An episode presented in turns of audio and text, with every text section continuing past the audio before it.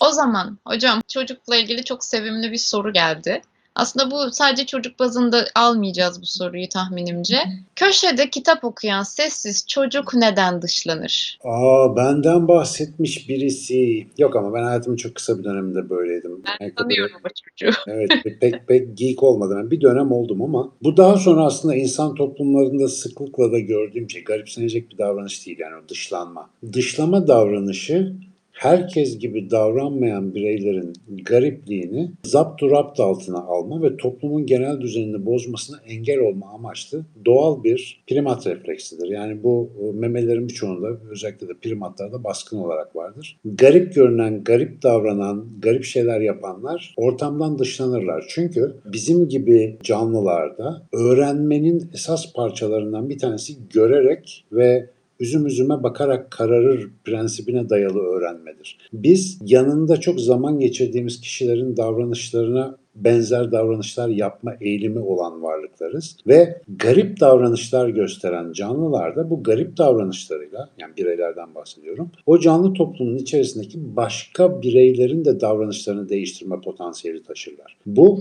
özellikle de hani ana akıma ters ne bileyim iş gücüne ya da eğlenceye ya da günlük rutine ters bir takım davranışlar ise ve bu davranışları yapan kişilerin sayısının artması durumunda bazı onları yapmayan insanların hayatlarını sekteye uğratabilecek bir şeyler olma potansiyeli yüksekse biraz hızlı söyledim ama düzeni bozucu bir şeyse bu hareket yayılabilir. Yayılmaması için de bunun dışlanması ilk refleks hareketlerden birisidir. Düzen bozucu kısmı çok önemli.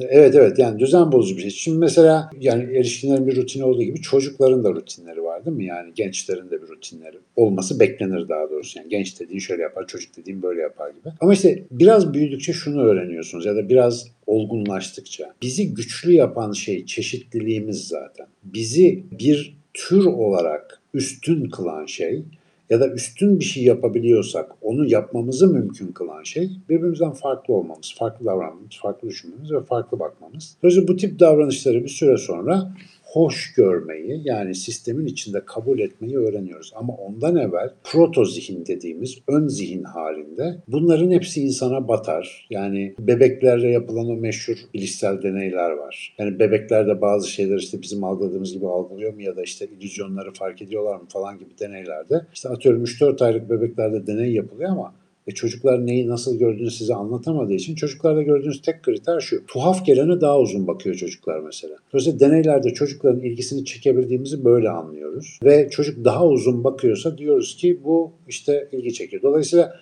çocuklar niye daha uzun süre bakıyorlar? Yeknesak tekrarlı diğerlerinin yaptığı gibi olan şeylere bakmıyorlar. Ama ters giden, zıplayan, çizgi değiştiren ya da ne bileyim işte mesela illüzyonlarda bu çok ilginç. Biz böyle bazen göz yanılmalarına düşeriz ya ve onlardan bir türlü kurtulamayız da hepimiz o işte dönen kareler, Ames'in odaları, renk illüzyonları falan. Ya bunlar garip şeyler de şunu merak etseniz mesela çocuklar da bu illüzyonları bizim gibi garip şekilde mi görüyor? Onlar da düşüyorlar mı diye. Bunu test etmek için illüzyon olan ve olmayan benzer şekilleri gösterdiğinizde mesela çocuklar daha uzun süre illüzyonla ilgileniyorsa orada bir tuhaflık olduğunu fark ediyorlar demek. Yani tuhaflığa kitlenme ve ona dair bir şey yapma bizim doğamızda var. Dolayısıyla tuhaflık bizim için dikkat edilmesi gereken, öne çıkarılması gereken, özel ilgi gösterilmesi gereken bir mevzu. Çünkü orada bir, bir şey olabilir. Bu durumda mesela toplumsal davranışı, toplumsal uyum davranışını bozabilecek potansiyele sahip her şey öncelikle bir aman bu ne be başımıza icat çıkarıyor falan var ya.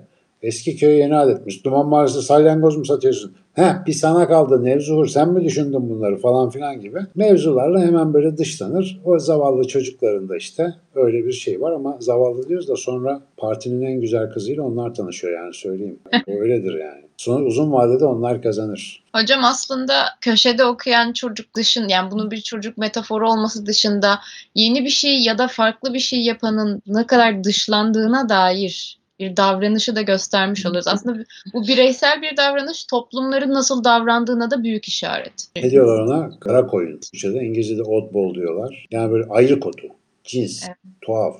Hep göze batar. Ve işte bu şimdi belki tam yeri benim o kimsenin bilemeyeceği şeylerde olan asiler sürüsü yazısında da bahsettiğim gibi. Yani görsel işaretlerle işte piercinglerle, dövmelerle, baskılı, renkli tişörtlerle, hem yırtık pırtık kıyafetlerle bir şeylerle farklı olmaya çalışmanın altında aslında o tip alametleri taşıyanlarla bir olma güdüsünün yattığını fark edeceğiz bir gün. Yani başka bir takıma, başka bir gruba dahil olma isteğimizin bizi aslında yönlendirdiğini fark ettiğimizde gerçek marjinalliğin parmak izimiz gibi benzersiz varsayılan donanımla yaşamak olduğunu fark edeceğiz. Dolayısıyla bu çıplaklık hali, bu sıradanlık hali aslında en sıra dışı hal. Bunu gördüğümüz zaman işler düzelecek. İşte biz hep marjinalliği böyle şeylerle ifade edebileceğimizi düşünüyoruz ama aslında kendin olmak en marjinal eylemdir. İşte onu bir yapabilsek eğer dünya kendi olabilen insanların etrafında döner. Yani bu, bu çok nettir. Yani dünya tarihi boyunca bu hep böyledir. Ve o insanlar dünyanın yörüngesini, seyrini, tarihin akışını değiştirir. O yüzden yani öyle ayrı kodlarına iyi bakalım. Onlar bize lazım.